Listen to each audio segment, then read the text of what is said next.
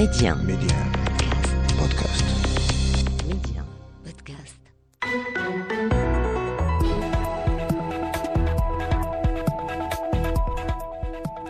مرحبا العدد الأخير للعام 2021 من المشهد السياسي نجرد فيه حصيلة أبرز الأحداث التي طبعت المشهد في المغرب وجواره المغربي. العام كان حافلا بالأحداث الكبرى والتغيرات في الخرائط السياسية على امتداد المنطقة. بعضها كان بوابة فتحت لمرحلة جديدة من ترسيخ الديمقراطية والاستقرار وبعضها كان فاتحة أزمة مستمرة منذ شهور. فيما المشهد أحيانا في حالة جمود. يسعدني اليوم أن أتابع هذه الحصيلة الغنية مع ضيفي وأبدأ بالأستاذ الحسن العسيبي الكاتب والصحفي. أهلا بك أستاذ العسيبي. مرحبا أختي نعم مرحبا. أهلا بضيفنا القار يونس دفقير الكاتب والصحفي والمحلل السياسي. أهلا بك أستاذة نوى ضيفي الكريمين محوران أساسيان في هذا العدد الأخير من السنة. الأول سنخصصه لحصيلة المشهد السياسي في المغرب. أعتقد أن الجميع متفق على أن أبرز حدث سياسي شهدته المملكة المغربية خلال هذا العام كان الانتخابات الثلاثية في الثامن من سبتمبر الماضي. وأبدأ معك أستاذ العسيبي للحديث عن رمزية هذه الانتخابات وأهميتها خاصة وأنها نظمت في ظرفية استثنائية مطبوعة بجائحة كوفيد 19 الحقيقة أن هذه المحطة شكلت رسالة سياسية بالنسبة للمغرب ضمن محيطه أولا الإقليمي والجهوي على أن الخيار الديمقراطي هو خيار آه، يعني ثابت وراسخ وأن الآلية الانتخابية لها أجندتها ولها مواعيدها ويتم احترام هذه الأجندة وهذه المواعيد وهذا مهم جدا آه، رغم ظروف الجائحة ورغم الأزمات المحيطة بالمغرب في محيطه الإقليمي والجهوي. وبالتالي هذه المحطة هذه قدمت رسائل متعددة على رسوخ العملية الديمقراطية في المغرب مثلما قدمت رسائل سياسية مهمة جدا حول عودة المصالحة بين الناخب المغربي والعملية السياسية. وترجمة ذلك تجلى من خلال نسبة المشاركة التي تجاوزت 50% اللي بالنسبة لي أنا كنعتبرها أهم حدث آه، في هذه الانتخابات. دون إغفال أكيد أنها لأول مرة انتخابات تتم في المغرب آه، بآلية جديدة من حيث المبنى ديالها آه، بحيث أنها تتدي الانتخابات في يوم واحد. هي انتخابات نعم. برلمانية ومحلية وجهوية. نعم. فبالتالي واحد هذه واحد الرزنامه آه، كانت ثقيله جدا وكان واحد التحدي على المستوى التنظيمي. ورغم ذلك المغرب ربح هذا الرهان والمغاربة ربحوا هذا الرهان. ولكن اعتبر على أنه آه، نسبة المشاركة آه، شكلت الجواب السياسي على أن الناخب المغربي عاد لكي يتصالح مع الشأن السياسي مع السياسة. وأنا أجد أن السبب تفسير ذلك ربما راجع إلى عودة الثقة بين المواطن المغربي والدولة. بحيث أن جائحة كورونا رغم كل ال- ال- ال- ال- البعد الكارثي فيها رغم ما تشكله من أزمة آه، خطيرة جدا تتهدد اقتصادات وتتهدد آه، مجتمعات وتتهدد شعوب وتتهدد حتى الحياة ديال ديال البشر. آه، كانت واحد الامتحان اللي ربحوا فيه ربحوا فيه المغاربة واحد المعطى مهم وهو أنهم أعادوا اكتشاف بلدهم وأعادوا اكتشاف الدولة ديالهم. وهذا نعتقد أن هذه المصالحة آه، نتائجها تبلورت على الأقل مغربيا بجوج ديال المستويات، المستوى الأول هو الانتخابات ديال 8 شتنبر كما تفضلتي، والمستوى الثاني هو التحويلات ديال المهاجرين المغاربة في الخارج اللي حققت واحد الرقم قياسي غير قياسي مسبوق. غير مسبوق. وه- تماما. وهذا يشكل آه، جواب على أن المواطن المغربي استعاد الثقة ديالو في الدولة ديالو واستعاد الثقة ديالو في آه، العملية السياسية والتدبيرية في بلاده. نعم. أستاذ يونس انتخابات الثامن من سبتمبر أفرزت في المقابل خريطة سياسية جديدة في البلاد. ما الذي يمكن أن تقول لنا عن هذه الخريطة خاصة ما يتعلق بالمعارضة ومدى قوتها؟ أظن أن الأهم في الخارطه السياسية هو الميكانيزمات التي تحكمت فيها وأظن بأن جوهر ما جرى في 8 شتنبر هو انتصار المقاربه المغربية في تدبير الأوضاع التي عشناها طيلة عشر سنوات بمعادلتها السياسية التي تمخضت عن محيط جيوسياسي معين منذ 2011 التغيير الذي كان واضحا هو أنه تم إحداث تغيير سياسي على مستوى قيادة الحكومة عبر صناديق الاقتراع وبواسطة الإرادة الشعبية وفي احترام تام للعبة الانتخابية ولقواعد الديمقراطية. وكما وصل الإسلاميون إلى السلطة عن طريق صناديق الاقتراع في 2012 و2016 فقد توجه الناخب المغربي نحو إخراجهم إلى المعارضة من خلال نفس صناديق الاقتراع ومن خلال نفس الآلية السياسية. أظن أن هذا هو التحول الجوهري الكبير. التحول الثاني هو أن الخارطة الانتخابية أفرزت لنا توجها للناخبين نحو الخيار الديمقراطي الاجتماعي. ظهرت ملامحه الأولى والواضحة والأساسية خلال فترة الجائحة خلال فترة كوفيد نتذكر جميعا ثلاث أشهر من الحجر الصحي حيث أمكن للدولة أن ترسي نظاما شاملا لوجستيا واسعا ومكثفا وفعالا لتقديم المساعدة الاجتماعية للفئات الهشة نعم. ثم جاءت المرحلة الثانية في إرساء العناوين الأساسية لهذه الديمقراطية الاجتماعية من خلال القرار الملكي بالتوجه نحو الحماية الاجتماعية وتوفير الرعاية الصحية والتغطية الصحية والتعويض عن فقدان الشغل وتعميم التعويضات العائلية بالنسبة لجميع الفئات المجتمعية. هذا التوجه الناخبون قاموا بالتقاطه خلال اقتراع تامين شتنبر ولذلك سيروا نفس التوجه ومنحوا ثقتهم للقوى السياسية التي تتبنى التوجه الديمقراطي الاجتماعي كما في حالة التجمع الوطني الأحرار والأصالة والمعاصرة. والتعادلية كما في حالة الاستقلال والتي لا تتعارض أو توجد في تناقض مع الاختيار السابق. فلدينا الآن تغيير سياسي مهم ولدينا تغيير على مستوى المقاربة وهو الديمقراطية الاجتماعية. ثم هناك تغيير جديد فيما يتعلق الحجم والشكل الذي تظهر به الحكومات بحيث أنه لأول مرة ننتقل إلى حكومة مقلصة تتكون من ثلاثة أحزاب فقط ولأول مرة أيضا على مستوى هذه الخارطه وقد أشار إلى ذلك الأستاذ الحسن بوضوح نحقق نسبة مشاركة انتخابية غير مسبوقة وهي 50.35% أظن أن هذه نسبة 50.35% كانت تجندا وتعبئة من الناخبين المغاربة للتغيير السياسي وكانت أيضا تسويتا مكثفا أو استفتاء إن شئنا القول بشكل آخر حول التوجه الديمقراطي الاجتماعي للمرحلة. الناخبون قالوا إذا أردتم فرصة ثانية للثقة وأردتم فرصة ثانية للأمل فها نحن نقدمها وكان ذلك هو الرقم المعبر. نعم. ربما أنها المرة الأولى التي تطرح فيها المغرب إشكالية من سوف يذهب إلى المعارضة ولأول مرة وجدنا صعوبة في تشكيل المعارضة. تشكيل الحكومة كان سهلا بل إنه كانت هناك وفرة وتضخما كان سريعا في الخيارات. أيضا. كانت كان سريعا لأنه كان تضخما في الخيارات. كانت الاغلبيه العدديه متوفرة منذ البداية. بقي فقط من سوف يلتحق ومن سوف يرسم إلى المعارضة. المعارضة الآن الوضع الذي توجد عليه لا يظهر أنها سوف تتمكن من أن تحدث الاثر السياسي المطلوب.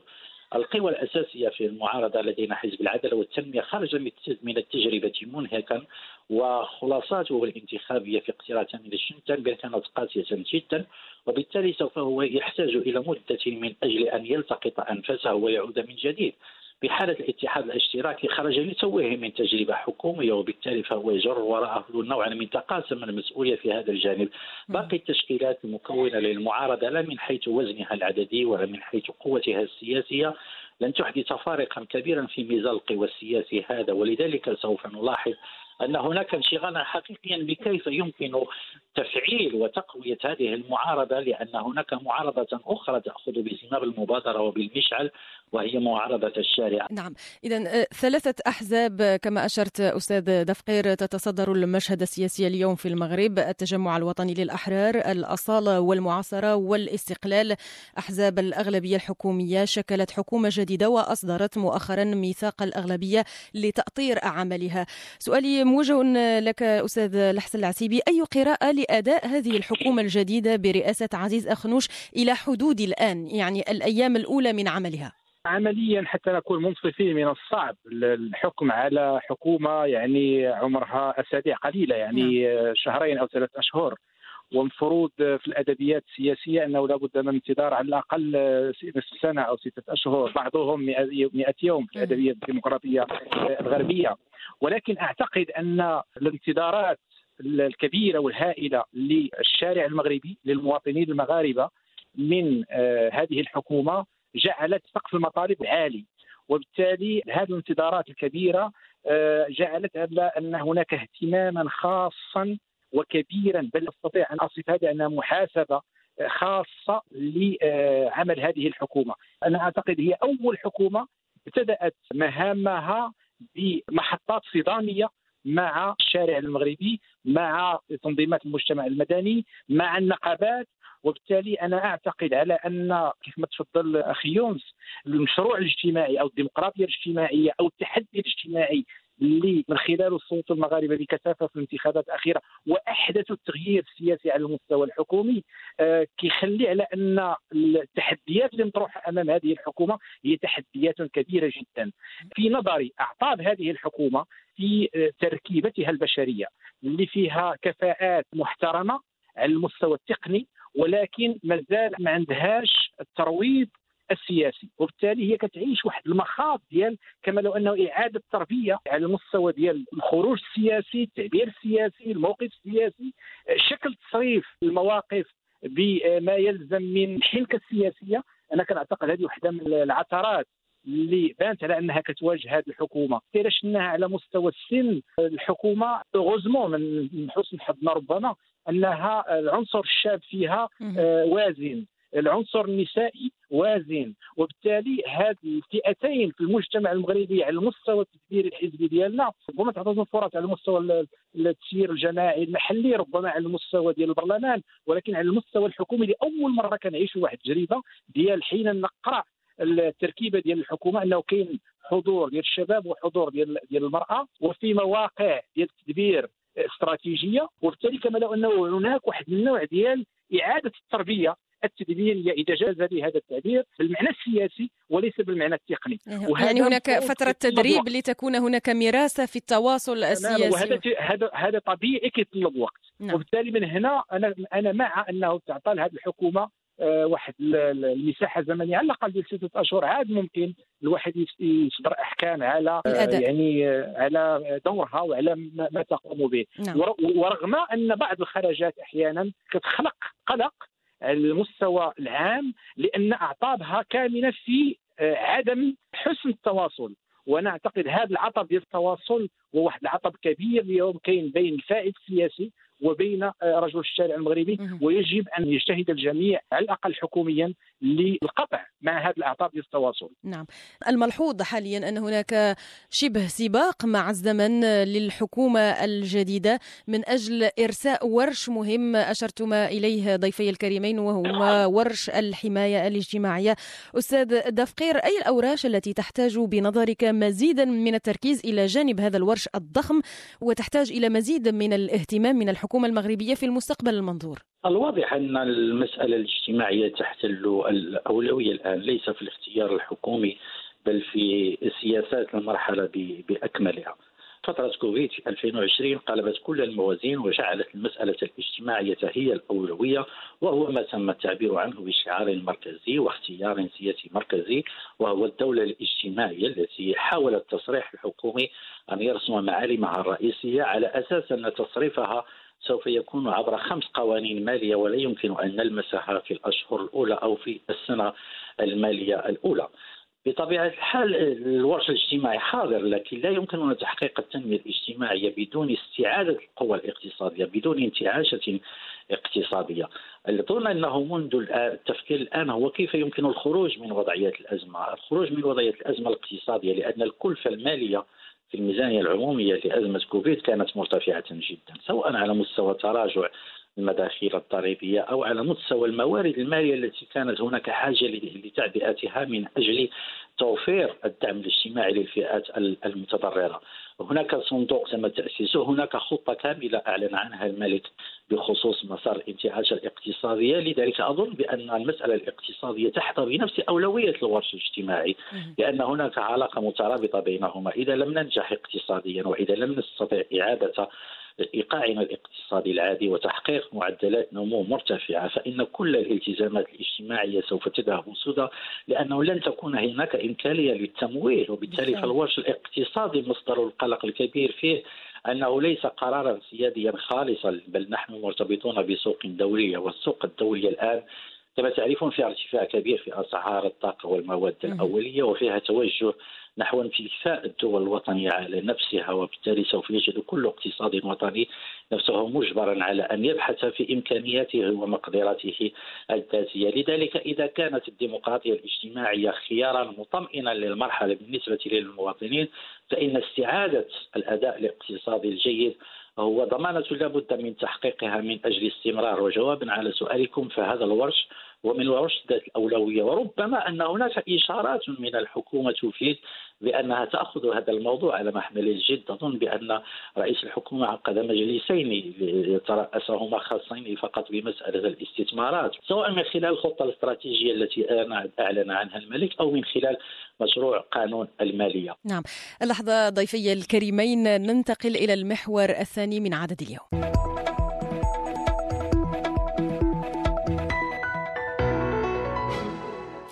أحداث كثيرة عرفتها المنطقة المغاربية خلال العام 2021 ونبدأ من جوار المغرب من الجزائر. هناك توتر واضح في العلاقات الجزائرية الفرنسية. الجزائر قررت في غشت الماضي قطع علاقاتها الدبلوماسية مع المملكة المغربية. ويبدو أستاذ لحسن العسيبي أن الجزائر ماضية في عزل نفسها عن جوارها القريب مغربيا ومتوسطيا. أعتقد أختي نهى أن الأزمة في الجزائر هي أزمة مركبة هي أزمة سياسية. سياسية وأزمة اجتماعية. والأزمة الاجتماعية هي أزمة خطيرة جدا وضاغطة وتتهدد مستقبل الجزائر. النظام الجزائري للأسف يحاول التغطية على هذه الأزمة الاجتماعية باختلاق أو افتعال أزمات سياسية. من ضمنها ما تفضلت به الأزمة مع فرنسا والتصعيد تجاه المغرب أو العداء تجاه المغرب تحول إلى منهجية حكم اليوم عند هذه السلطة في الجزائر اللي هو التصعيد دبلوماسي والتصعيد إعلامي. والغاية ديالو هي استهلاك داخلي لأنه تغيير الأنظار من من الأزمة الاجتماعية الداخلية صوب افتعال أزمات ذات فرقعة على المستوى الإعلامي وعلى المستوى السياسي والدبلوماسي خارجيا. لا يمكن أن نغفر لأن النظام السياسي الجزائري على قدر ما يفتعل أزمة مع المغرب ويحاول عبثا تسويق المغرب ضمن المحيط المغاربي يحاول فتح قنوات تجاه تونس ويحاول الآن فتح قناة أخرى تجاه موريتانيا. ورجع الصدى لحد الآن. دون انتظارات مخططات هذه السلطة الحاكمة في الجزائر. ما يقلق صراحة ما يقلق على المستوى الجزائري وهو انعدام أفق للحل ديال الأزمة داخل الجزائر. هذا هو هذا هو العمق ديال المشكل. الحقيقة انه هناك أزمة مركبة خطيرة اليوم داخل الجزائر وأن هناك محاولات من النظام السياسي الجزائري لتجفيف قوة الحراك ومحاولة خلق آلية سياسية. دستور جديد كان التصويت عليه ضعيف جدا. انتخابات رئاسية بمشاركة ضعيفة جدا بل في بعض المناطق وصلت تقارب 0% انتخابات محلية كذلك بنسب مشاركة ضعيفة جدا. فبالتالي الأزمة الاجتماعية الخانقة جدا داخل الجزائر أزمة الماء الشروب أزمة الحليب أزمة الزيت أزمة الخبز أزمة البطاطس و وإلى آخره. عوض أن تمتلك السلطة الحاكمة في الجزائر. بذكاء وجراه حل أزمتها الاجتماعية داخل الجزائر من خلال تجسير العلاقة مع محيطها الطبيعي اللي هو الفضاء المغاربي والفضاء المتوسطي هي تفتعل أزمات مع هذا الفضاء مما يعمق من عزلتها ويعمق من أزمة الشرعيه السياسيه ديالها. فبالتالي الأفق صراحة هو أفق مقلق جدا. لا أحد اليوم يمكن له أن يتنبأ بما ستؤول إليه اليوم الأمور في الجزائر في الغد القريب. نعم، الأفق هو ما كنت سأسأل عنه الأستاذ يونس دفقير. كما أشار الأستاذ الحسن العسيبي هناك تضخم للأزمة الاجتماعية في الجزائر بعد سنتين من الحراك.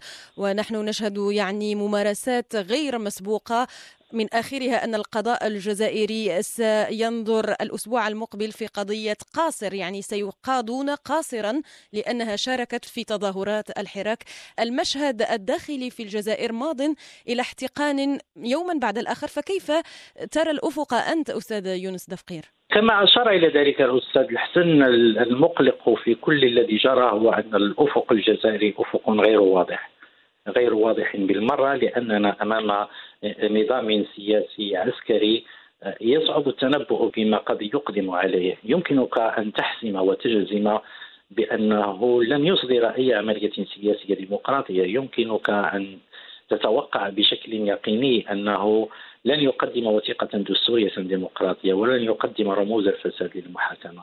ولديك كل اليقين في أنه لن يسمح بالانتقال إلى دولة مدنية كما يطالب بذلك الحراك الشعبي. ولن يسمح بأن تكون هناك لعبة سياسية مفتوحة يتحكم فيها صندوق الاقتراع في القرار السياسي داخل نظام جمهوري. لكن الذي لا نستطيع الحسم فيه هو إلى أين يسير هذا النظام. المؤكد أن هناك بعض العناوين يمكنه أن يروح بحرب يمكنه أن يقوم بتوزيع الرشاوي على دول الجوار. يمكنه أن يهدد دول محيطه الإقليمي. هذا نظام من أجل أن يضمن لنفسه الاستدامة في السلطة ومن أجل أن يلتف على مطالب التغيير يحاول أن يقوم بافتعال الأزمات وبصناعة بطولات وهمية. نعم ننتقل الآن إلى بلد مغربي آخر عرف تطورات مهمة خلال هذا العام وهو ليبيا. الجميع كان يترقب إجراء الانتخابات في الرابع والعشرين من ديسمبر الموافق لذكرى استقلال ليبيا لكن الأمر لم يتم رغم الدعوات من الداخل ودوليا وأمميا إلى احترام هذا الموعد بل والتهديد بعقاب كل من يعمل على تأخيرها أبدأ معك أستاذ لحسن العسيبي كيف يبدو لك المشهد في ليبيا خاصة في ظل التطورات الأخيرة؟ أختي الأزمة في ليبيا هي أزمة عدم توافق ما زال فشل الملف الليبي داخليا هو فشل في آه، الانتصار آه، مبدأ التوافق بين آه، مختلف الأطراف الفاعلة في الداخل الليبي. هناك صيرورة مهمة جدا تم تسجيلها خلال هذه السنة وكان للمغرب الدور الإيجابي فيها وهذا يجب أن نسجله باعتزاز من خلال لقاءات بوزنيقة ولقاء طنجة ولقاء طنجة له معنى خاص لأنه أول اجتماع للبرلمان الليبي بكافة نوابه أو أغلبية نوابه من كافة من الشرق والغرب. السياسية تماما من الشرق ومن الغرب. دشن مرحلة جديدة آه، تقود نحو الآلية الانتخابية والانتخابات في 24 دجنبر اليوم الأزمة في ليبيا للأسف هي أزمة فيها تداخل لأجندات خارجية وتنازع بين اتجاهين يكاد أن يكون اتجاهان متضادان. هناك الاتجاه المنتصر تقويه الوحدة الليبية وأن يكون القرار الليبي قرارا ليبيا مستقلا. وهنا كنلقاو المغرب مصطف في هذا المستوى تحت مظلة الأمم المتحدة. الولايات المتحدة الأمريكية كذلك مصطفه في هذا في هذا الباب. بينما هناك جهات أخرى لها أدوار تكاد تكون تقويضية لهذا المسار هذا اللي فيه اللعب على التناقضات الليبية ويخشى يخشى أن يكون هذا على حساب آه، الأمن الليبي وعلى الوحدة ديال ليبيا. إلى أين ستذهب الأمور؟ أنا أعتقد على أن التحديات اليوم هي الانتصار للبرنامج السياسي اللي فيه الورقة الدستورية اللي فيه الآلية الانتخابية. بالتالي أنا أعتقد على أن كل الاطراف الليبيه هم في حاجة إلى أن يجلسوا إلى بعضهم البعض باستقلال القرار الليبي لحماية الوحدة الليبية وحماية الأمن ديال المواطنين الليبيين. آه، أنتقل لمحطتنا الأخيرة مع الأسف الوقت يداهمنا في المنطقة المغاربيه هناك أيضا دولة عرفت تطورات كثيرة وهي تونس التي انطلقت منها شرارة التظاهرات التي عمت لاحقا العديد من الدول العربية. المشهد في تونس هذا العام يونس دفقير كان مختلفا خاصة بعد قرارات الرئيس قيس السعيد في الخامس والعشرين من يوليوز الماضي. هناك غليان في الشارع التونسي وهناك تشبث للرئيس بقراراته التي يصفها كثيرون يقومون بالانقلاب وبالسعي إلى الاستحواذ التام على السلطة في البلاد. ما قراءتك أنت أستاذ يونس لهذا المشهد اليوم ولكل تدخلاته أظن أن العنوان العريض للمشهد التونسي هو انهيار ديمقراطية هشة والباقي هو مجرد تفاصيل صغيرة لهذا الانهيار.